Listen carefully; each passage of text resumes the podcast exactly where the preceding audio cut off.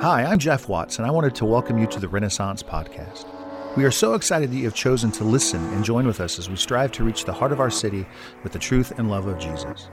And we know that God is doing amazing things in our community. And I am blown away at how many people have told me that Renaissance has provided a place for them to rediscover Jesus. It's given them a caring church family to be a part of and has helped to transform their lives.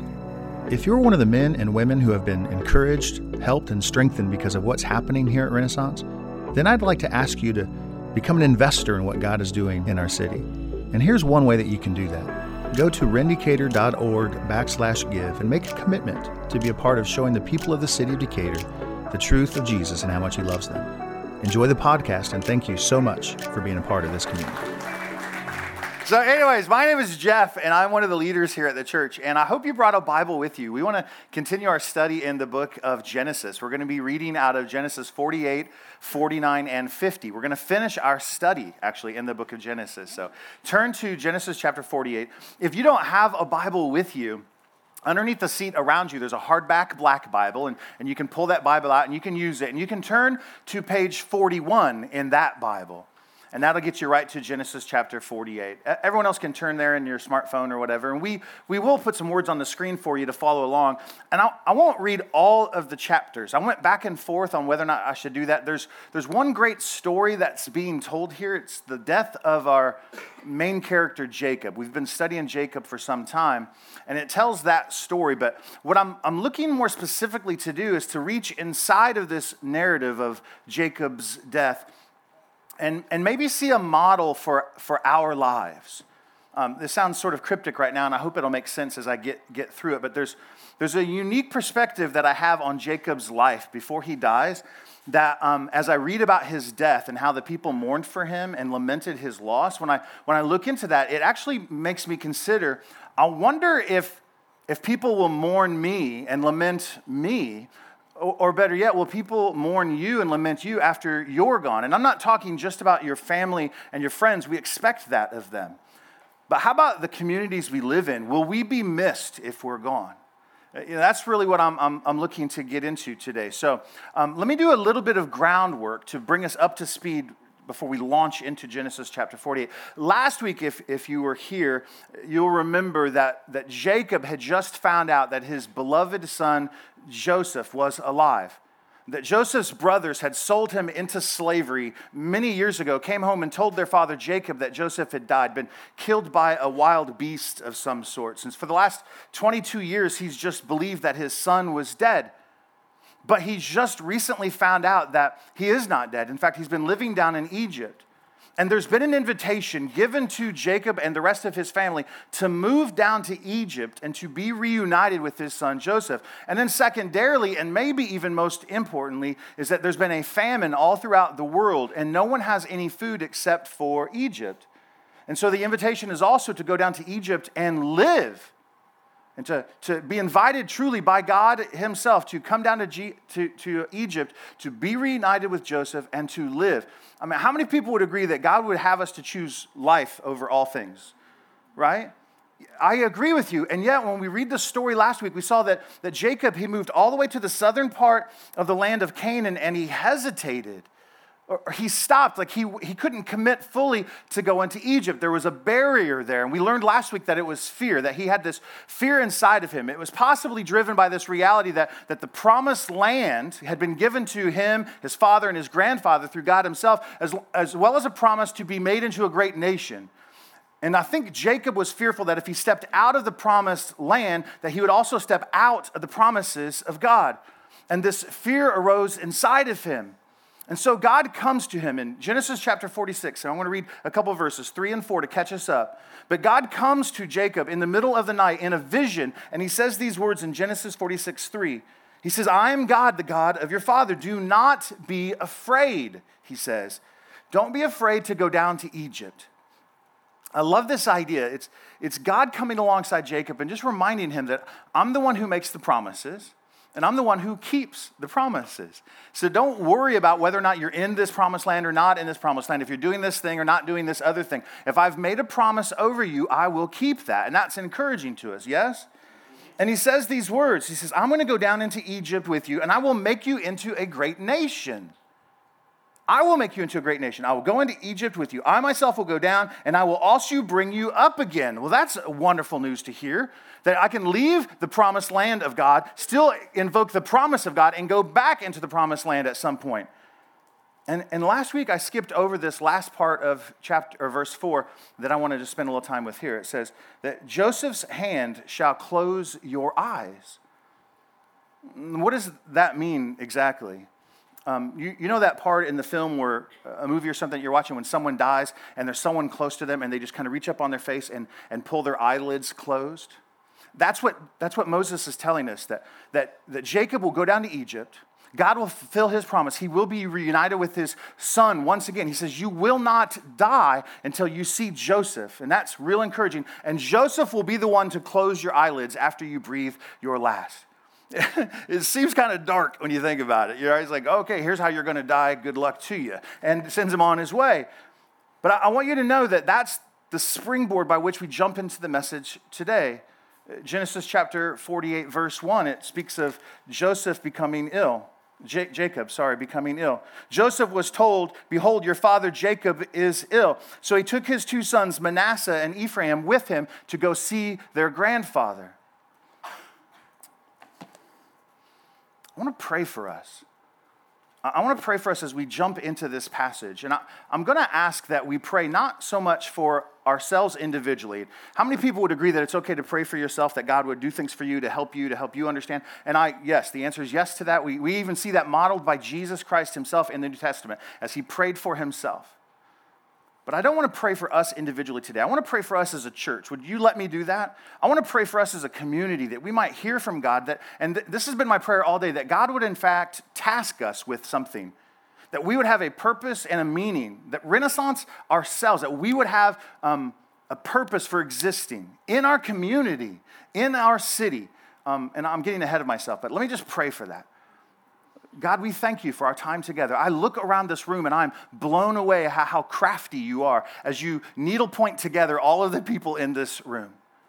Y- yes, Lord, I know many people here tonight have family, church families elsewhere, and they attend churches elsewhere, and that's fine. We love other churches in the city. We are on the same team, Team Jesus. But for those of us who call Renaissance home, God, we're, we're seeking your wisdom and your counsel today, that we want to come before you today the living God, the creator God, and that we would hear from you collectively, that we would have a, a marching order of sorts, that we would go forth from this place and to do the very will that you would have us to do. We thank you for meeting us individually, and we thank you for meeting us corporately. And we pray in Jesus' name. Amen. Jacob doesn't have much time left, so he calls Joseph in. Joseph brings his sons in. And, and Jacob begins to tell him some things. You can read all of this yourself in chapter 48. But know this that there's one significant point that stuck out to me. Jacob spends much of his time with his son and his grandsons, telling them about his life. He says these words. He says, he says, Abraham, right? My grandfather followed God the shepherd in his life, and my father Isaac followed God like a shepherd in his life. And he's implying that he too used God as a shepherd, a waypoint in everything in his life. His whole life evolved around following God. Wherever God went, Jacob tried to go. And he, he admits that he's not done the best at this, right? And some of us here in this room might even admit that as well. That we've that we've tried to follow God, but how many would admit, just by show of hands, it's not an official poll or nothing, but how many would admit you tried to follow God and actually went the wrong way? Huh. So I'm not alone. Amen. Yes. And what we what we do when we find ourselves drifting from maybe where God really intended us for uh, to go is we just change directions. Martin Luther, the great reformer, when he nailed those 95 theses to the Wittenberg church door, to start the Reformation, thesis number one was this that the life of a Christian would be a life marked by repentance. Do you know what repentance is? Returning to where God is. That's all repentance is. It sounds like a big churchy word. It just means this you've missed it. Jesus is over there somewhere, and you're standing here going, Why won't you talk to me? And he's going, Hello, I'm over here now. And, and, Jacob talks about that with his son and with his grandsons. Listen, it is imperative that you understand this. I'm going the way of all men. I'm going to pass. To dust I shall return. But you must understand this. He then, in chapter 49, proceeds to bring in all of his other sons. There's 12 in total, 12 sons of Jacob. And he brings them in in a, a, descending order from the oldest to the youngest Reuben, Simeon, Levi, Judah, and the rest of which I forget their names and he brings them in and he talks to them about their lives. He says something to each one, and you can read all of this in chapter 49. There's some really poignant things that he says, some really important things that he says to his children. He says to some of them, I see things in your life. God is going to use you to do this great thing. I see this thing in your life. Yeah, that was a mistake. And because of that, you're going to miss an opportunity here. And over and over and over it goes that he to use church language, so just bear with me here, but he, he speaks prophetically over his own sons. Uh, uh, prophetic words are oftentimes forthtelling. He, he knows what's going to happen. And this is not because Jacob is some wise guy, it's because he has the Spirit of God inside of him. If anyone ever comes to you and they have a, a prophecy or a word for you, ask them first if they are filled with the Holy Spirit. and if they say, Who? And you go, then you run. Kick them in the shin and run. Get away from them as fast as you possibly can. No, this wisdom, this, this prophetic word comes from God Himself through Jacob, the patriarch, into his sons' lives.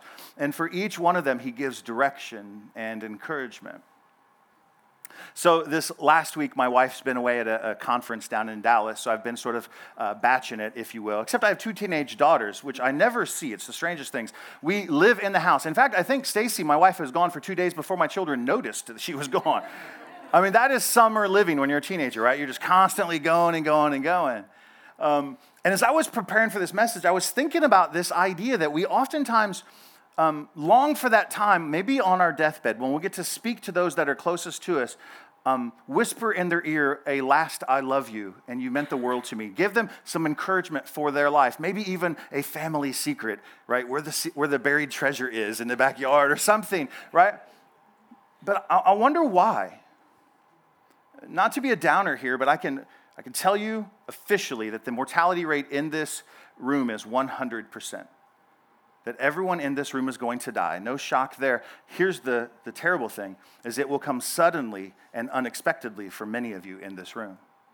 I've been pastoring long enough to know I have preached funerals on Friday when we did not know that the person was going to die on Monday. And if you and I are waiting for this opportunity to speak to our loved ones, to the ones that we care most about, we, it's a very real possibility and even probability that we'll miss that opportunity. So, uh, uh running through all of this in my mind as I'm by myself this week, I'm taking one of my daughters up to volleyball practice up in Bloomington on Friday and Saturday. And I have some time with her, and I think to myself, this is, this is one of those God ordained moments. I'm going to spend some time talking to her, right? But here's what you need to know about teenagers they're, they're like wild rabbits, they're real skittish. Like if you spook them, they, they just poof, disappear into the bushes. and that, that is the life that I live with my daughters. But here's an opportunity. They're in the car with me and they cannot jump out. I'm going 85 down the highway. I have a God given time with them. Uh, you will listen to me when I tell you about my life.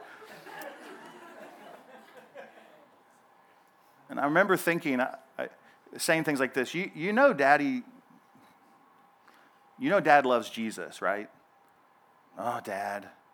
I mean, I'm a pastor, right? And as soon as I mention Jesus or anything spiritual, like their eyes roll back in their head. Oh. I'm like, you know that, right?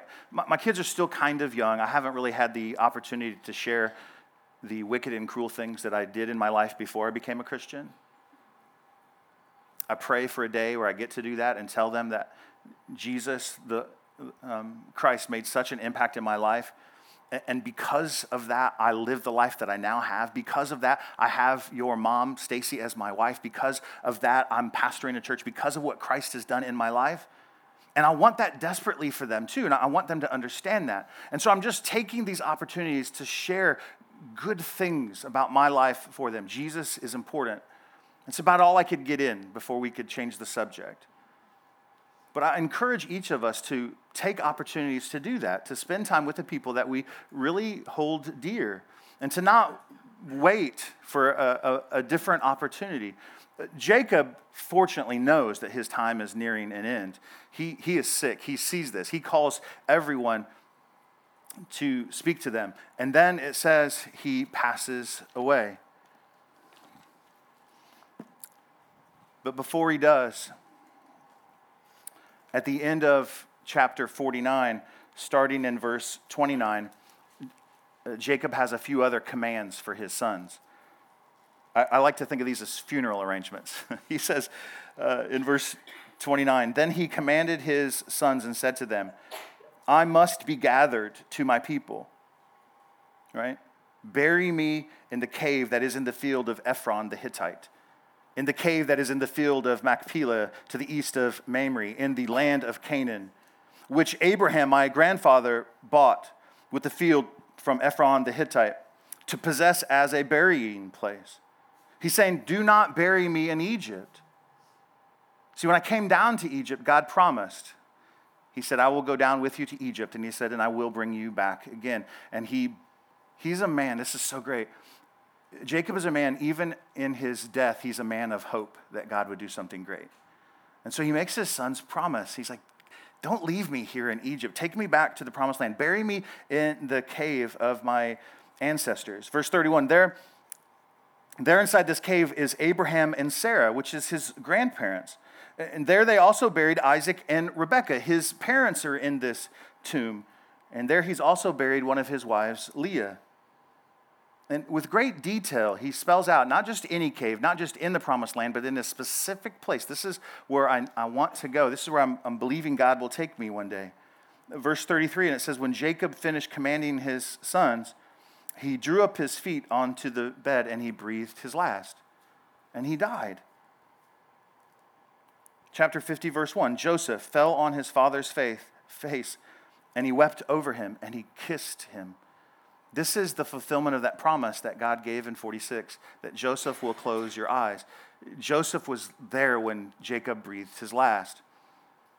Maybe a good opportunity to remind everyone here that God is, in fact, not just a promise maker, but a promise keeper, that He kept this promise as well. Even the most obscure, unusual, unique ones, the things that, that God spoke maybe over your life a long time ago and you've since forgotten them, God would want to lovingly remind you He has not forgotten them that these things will come to pass. I'm convinced that's the last thing on Jacob's mind as he's breathing his last. And yet Moses records for us those very details. Look at the God we serve. Look at the details by which he goes to fulfill all of the promises that he has made. Joseph was there to close the eyes of his father. They mourned for him for a few days, skipping down to chapter 50, verse 4. It says that when the days of weeping for for Jacob were past, Joseph spoke to the household of Pharaoh, saying, If now I have found favor in your eyes, please speak to the ears of Pharaoh, saying this, that my father made me swear, saying that I'm about to die in, in my tomb that I hewed out for myself in the land of Canaan. There you shall bury me. Now, therefore, let me please go and bury my father, and then I'll come back Joseph is asking his boss, the king of Egypt, Pharaoh, can I have a few weeks for bereavement, please? Can I take my father's body and bury him back in the land of Canaan, the promised land? And Pharaoh says, Sure. Verse 6 Pharaoh answers, Yeah, go up and bury your father as he has made you swear. Whatever you want to do, that's fine. So Joseph went up to bury his father. But check this this is where it gets really awesome. And with him went all of the servants of Pharaoh the elders of Pharaoh's household, and all of the elders in the land of Egypt, as well as the household of Joseph and his brothers and his father's household, which could be expected. Only the children and their flocks and their herds were left in the land of Goshen, back in Egypt. In verse 9, and there went up with them as well both chariots and horsemen. It was a very large or great company of people. And most of them were Egyptians. This is profound to us. There's about 70 people that went with Jacob down into the land of Goshen or down into Egypt, 70 or so. And now this great big company of people are traveling back up through the desert into the promised land, and more of them are Egyptians now. It says there was such a, let me keep reading, verse 10. And says, when they came to the threshing floor of Atad, wherever that is, which is beyond the Jordan. Thanks for that. They lamented here with a very great and grievous lamentation. And they made a mourning for the father, Jacob, for seven days. Seven days, they parked on top of this hill. That's typically what a threshing floor would look like. It's this place where they would crush the grain, the wheat, and they would throw it up into the air, letting the wind sweep over the top of the hill. The chaff would blow away, the grain would fall to the ground. They would gather it up.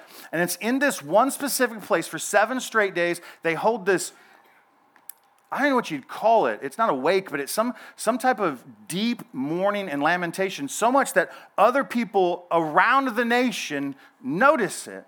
Keep reading here. It says in verse 11 When the inhabitants of the land of Canaan, right, the Canaanites, saw the mourning on the threshing floor at Atad, they said to themselves, Wow, this is a grievous mourning by who? The Egyptians. Now, You're like, so? well, let me just walk you through the process in my mind that got me to really be wowed by this passage. The Egyptians are mourning. We expect Joseph and his family, of course, they're mourning and lamenting as well. But it's the Egyptians that are mourning. That's the thing that stuck out to me. And why is that? Because back in chapter 46, when Jacob was first making his way down into Egypt, we learned that all of the Egyptians viewed Jacob and his family of shepherds as an abomination. That the Egyptians actually viewed the Hebrew people as detestable, people they did not want to spend time with. People they'd prefer to live on the outskirts of town. These are the people you do, do not want to buy the house that's for sale next to you. Someone say amen? right? You know those people. I'm not going to point out any fingers, but you know, right? There's just some people you don't want to have business with or do dealings with. And, and that's who Jacob and his family is. And yet, in 17 years since Jacob has been down there, he has somehow been able to change the hearts of the Egyptians around. That he is no longer actually held as an abomination or detestable in their sights, but there's something within them that would cause them to like close up shop, leave everything behind, travel the 300 plus miles up into the land of Canaan, bury a guy they kind of know, and then come all the way back to their families back here. What on earth changed their opinion? I thank you for asking, because I think I have maybe some insight. It says here, in chapter 47, verse 7, when Jacob was first introduced to Pharaoh, it says that Jacob blessed Pharaoh. He told him about his life. He told him how hard it's been. He's lived a long time, that, you know, it's kind of crazy. And then at the end of their meeting, it says in verse 10 that Jacob blessed Pharaoh again. This Hebrew word blessed, it implies um, submission, it implies surrender. In fact, there's a picture in, uh, in the Hebrew that it's in fact bowing down. That when, when, when Jacob comes before Pharaoh, he, he submits himself, he bows down to him. Now, we would expect that because don't we curtsy and bow before dignitaries and kings and queens and all of that stuff? But this is, there's, there's more to it than just that. It, has, it carries with, this, um, with it this idea of serving Pharaoh and his courts, serving Pharaoh and his people. I mentioned that there was about 70 people that left the, the promised land with Jacob and came down into Egypt. Those 70 people are now inundated with a group of Egyptians, outnumbered surely, uh, you know, 100 to 1, 1,000 to 1. There's only 70 of them, millions of Egyptians. These same Egyptians do not worship the God of the Bible. These same Egyptians do not worship the God of, of Abraham, Isaac, and Jacob. They, they worship gods like the Nile River, the sun god, etc. And, and yet the, the, the, Hebrew people, they worship the, the God of creation, the God who created the Nile River, the God who created the sun god. And they're, they're in the middle of this culture of people, a, a pagan nation, if you will, people who do not believe in God. And yet they were able to impact that nation so much and in such a profound way that when Jacob died, they stopped everything to go mourn him.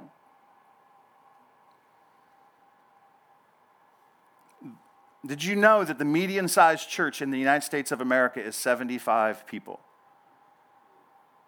70 people left Canaan and went down to Egypt and changed the culture of a nation of people who did not believe in God.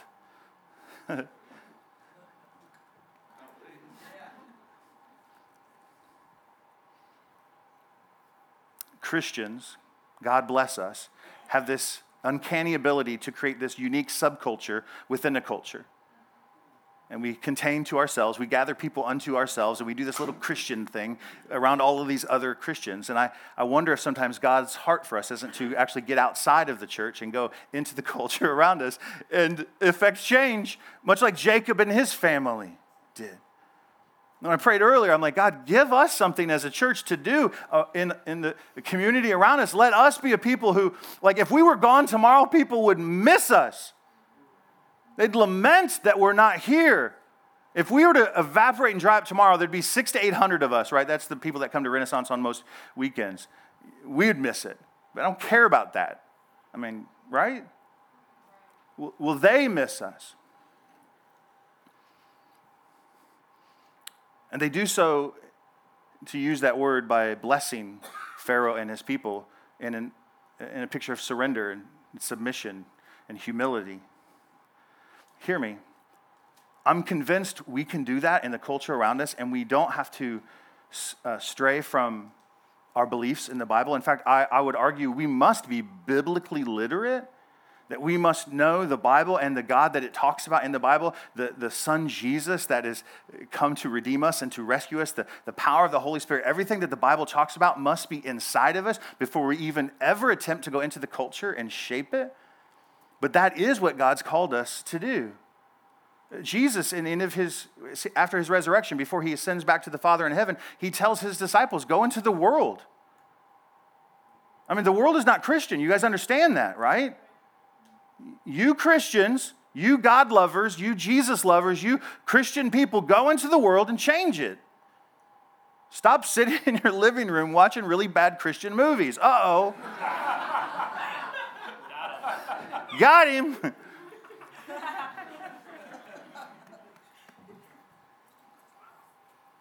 Jesus says in the Sermon on the Mount when he's speaking to God's people, Matthew chapter 5, he says, You you, listen, God's people, he says, you have been called. You are salt and light in the earth. Uh, light's an easy concept to get. If there's a dark corner in a room and, and you flip a light on, the darkness runs away. I don't think I would be jumping too far to say these words that I think evil thrives in darkness. I think evil and sin and debauchery you know, live in the dark corners of our lives. And, and what God is saying, Jesus is saying to his people, you can be light. You can actually step into a room with the presence of God inside of you, and it's as if God's light himself begins to shine, and people see things that they were doing that no longer make sense to them. I've actually had. Um,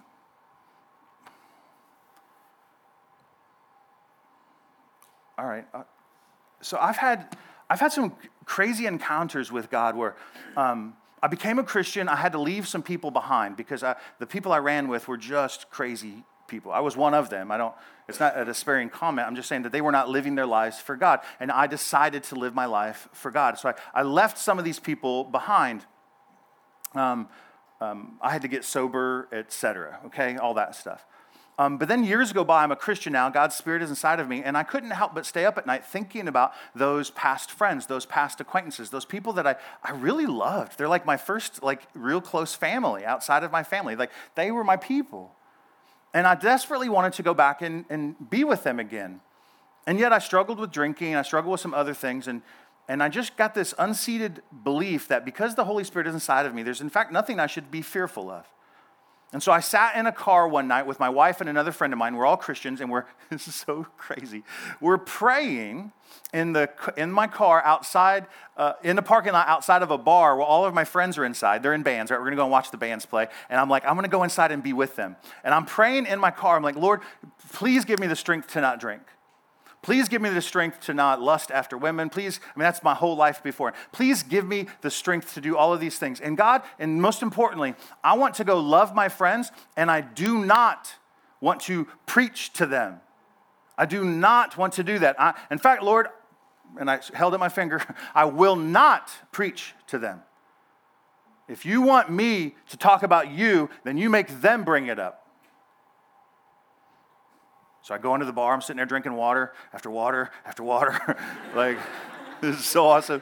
The band is incredible. I love it. I miss it, everything. And people come up to me and they're pulling their wallets out. This is when people carried photos in their wallets. This is old timey days. And they're showing me pictures of their kids that I've not seen in five, six, seven, eight years. Fro, how have you been? That's my nickname. Fro, how have you been? And I'm telling them all this stuff. And then, and then all of a sudden, the, the conversation shifts. So I hear you're going to church now.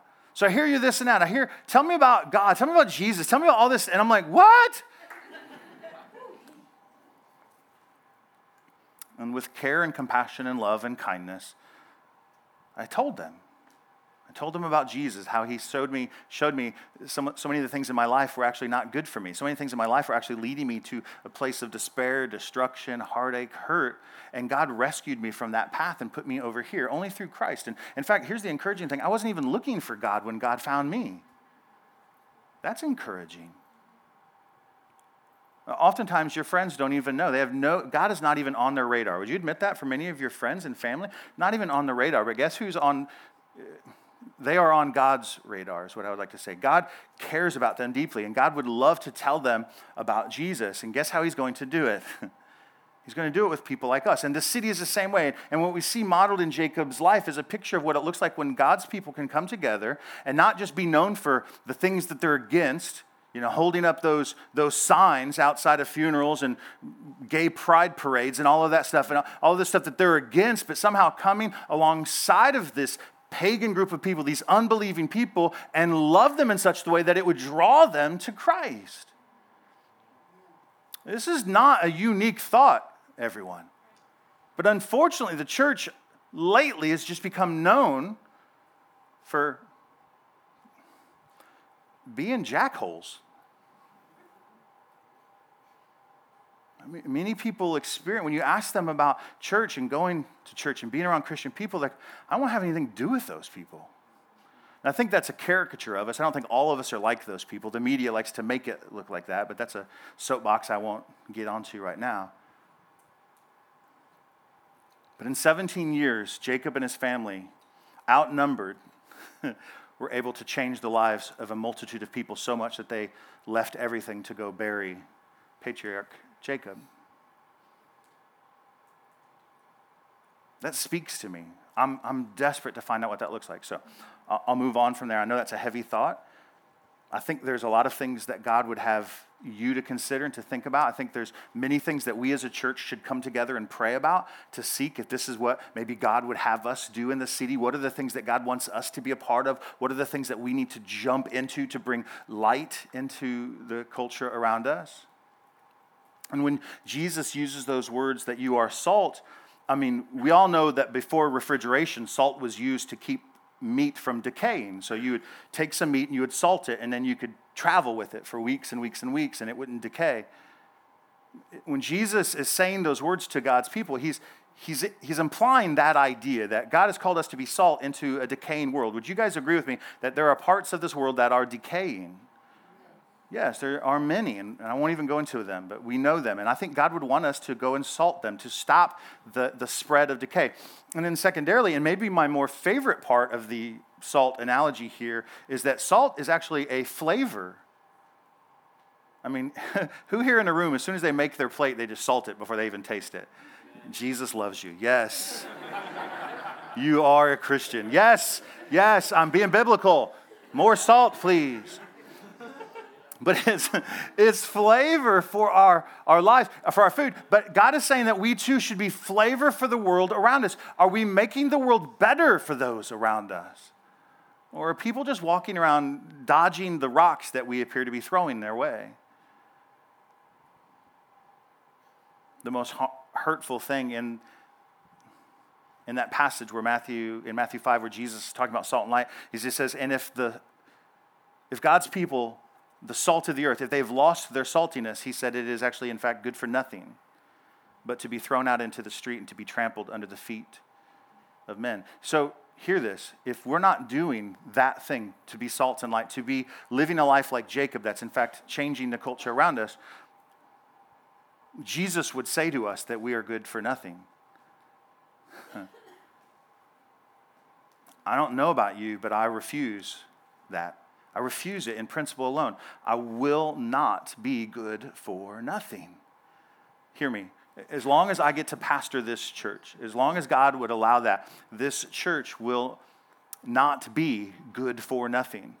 We will find our way. We will make an impact. We will do something because God is commanding it of us.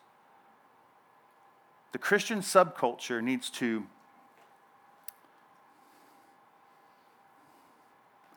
it, needs to die. We don't need a Christian subculture in the culture. We need to go into the culture and change the culture.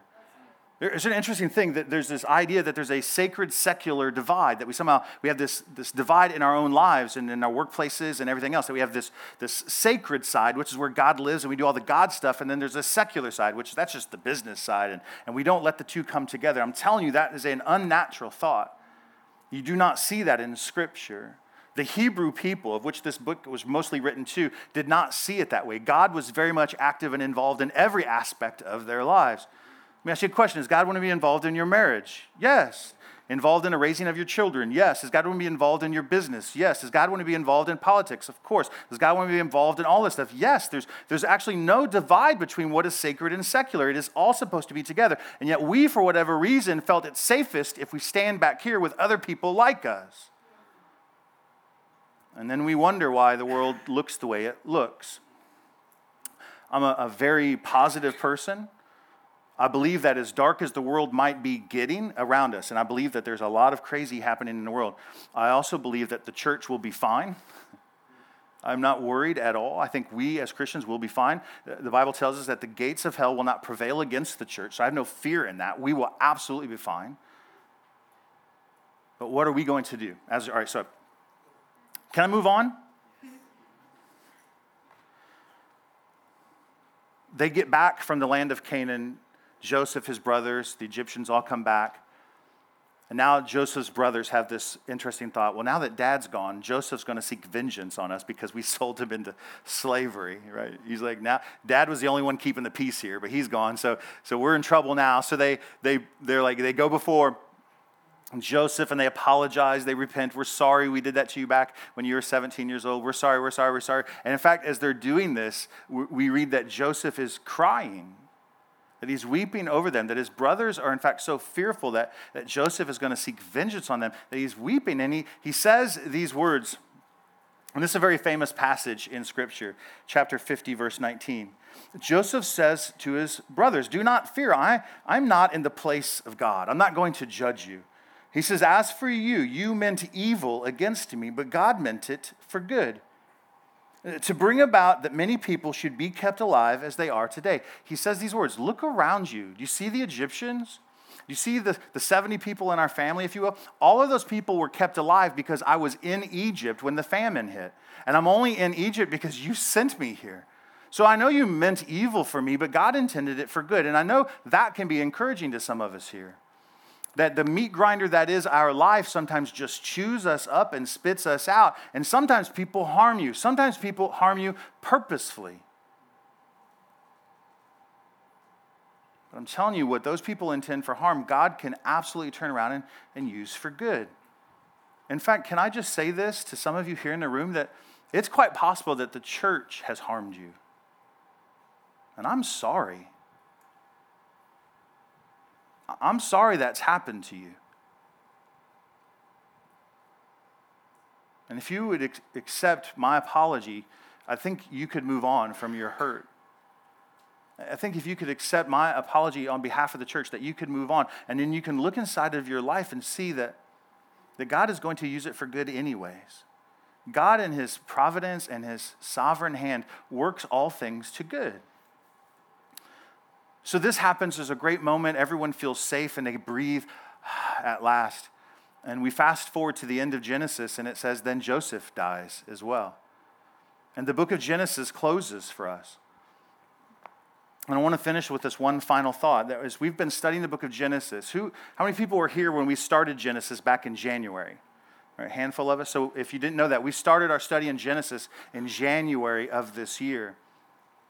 And in the beginning of the book of Genesis, we read those words in the beginning, God created the heavens and the earth. And so the book of Genesis opens with God, the creator of everything, creating life. He brings life into existence. He brings day and night and animals and the seas and mountains and all of this stuff. He brings life into existence. And then we go through 50 chapters of the book of Genesis and it ends in death. Jacob's death is the most written about death in all of Scripture, with the exception of maybe who? Anyone want to guess? Jesus. Yes, Jesus. 73 verses speak about Jacob's death. Moses is telling us this story. The end of the book of Genesis is death and death and death. Joseph dies, Jacob dies. And yet, at the beginning of Genesis, we have the story of life. My question for us is how do we get from life to death? What has happened here? What is Moses telling us? What is God telling us through Moses in the story that is Genesis, the greater story? That something happened between life and death. Does anyone want to guess what it was? It's this thing called sin. That sin has entered into the world and sin causes death. That the end of Genesis, ends this way because sin has come in here. And yet, when sin entered the world, when the serpent came in and deceived Adam and Eve to rebel against God and to eat of that tree that God had forbidden, as soon as sin enters the world, God brings the idea or the hope of a redeemer one day. That God says, Yes, sin has come into the world, but I'm going to deal with it. I'm going to send someone, the seed of a woman, and she will come and she will undo the effects of sin. And he will undo the effects of death as well. This redeemer, redeemer, this seed of a woman is in fact Jesus Christ. Jesus has been foretold to come one day and rescue us, pull us out of the clutches of slavery of sin. The, the book of Genesis is the gospel message for us that there was life available to us, and yet we look all around us and all we see is death. How many people would be willing to admit that if they look at their lives and were honest with themselves, that this is not the life that God intended for me? My life isn't going the way that I hoped it would, that there's all kinds of problems happening in my life. And, and I would say, I agree with you. I think there's many things in our lives. And I would argue that many of those things that are not going as well as we hoped is, is the result of sin for us. Genesis chapter 3 says, I will send the seed of a woman, and he will take care of sin for us. Jesus Christ came to earth, humbled himself, much like Jacob, pictures here, us here, not to be served, coming to earth, not to be served, but to serve us. He lives a perfect life dies upon a cross for our sins, has no right to die for sin, and yet he dies on a cross, is buried in a grave, and on the third day, Christ, or Christ, yes, God raises Christ from the dead, overcoming sin, death, and the grave. This book of Genesis is not just an ancient book of weird people and names you can hardly pronounce. It's the story of Jesus Christ and his love for his people. In the beginning, when everything was created good, is how God intends our lives to look. And if it looks anything other than that, He would say, Find Jesus, the Savior. That's what He would say to you. That's what He would implore you to do to seek out the, the rescuer of your soul and to move you back into the goodness that is life in God.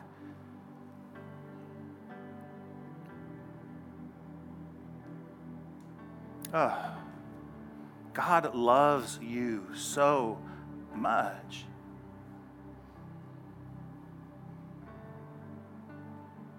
I want to pray for us. I want to I want to pray for some specific people. I don't know who they are, but I just want to I want to pray for them.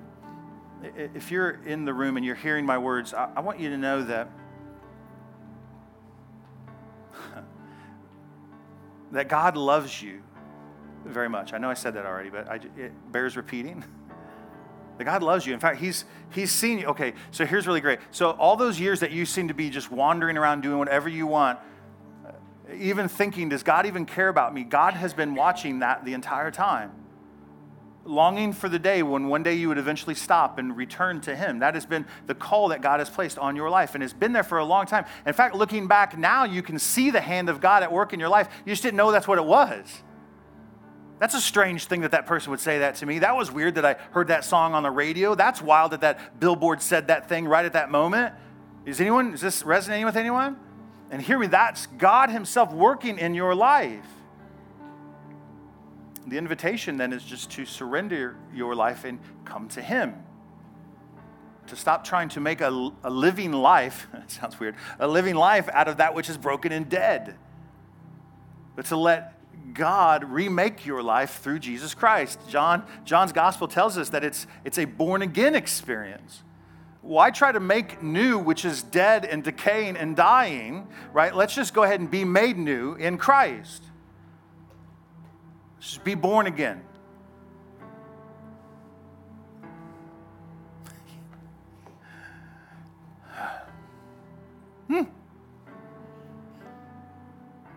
God, thank you for our time together. Thank you for the story of Genesis. Thank you for the picture that is uh, life been lost to death to be restored back to life again through Christ. Thank you for bringing us together to hear these encouraging words. And God, for that, that difficult um, word we heard earlier, where you're talking about um, us not gathering people unto ourselves, but to be willing to go into the, the culture around us. God, help us to do that. Father, we don't know what that looks like yet, but we are seeking the wisdom of God Himself, the Holy Spirit, that He would give us direction, that we would know what you would have us to do. We actually don't need to try to figure it out on our own because you can tell us what that is. And so we ask you, God, what would you have us do? God, thank you for the people that would come and spend an evening with us to just study God's word, to, to be in the presence of the Holy Spirit, to be around other believers, encouraging one another. God, I pray that you would use these next few minutes to encourage our faith, to remind us of your faithfulness, to be good to us at all times, to remind us of your loving kindness towards us that brings us back to you, Lord.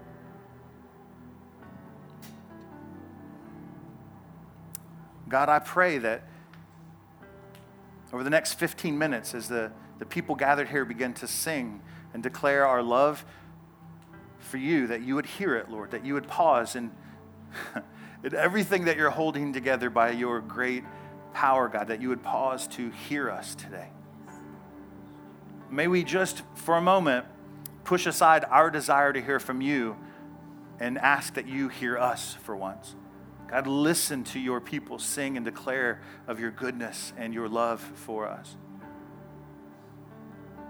God, I pray that this room become a, a holy place where the presence of God is felt, where healings take place, where hope is instilled into us, God. We thank you for that.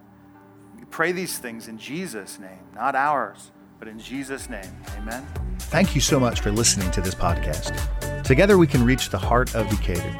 And if you'd like to be a part of that, go to rendecatur.org backslash give and make a commitment to be a part of showing the people of the city of Decatur the truth of Jesus and how much he loves them.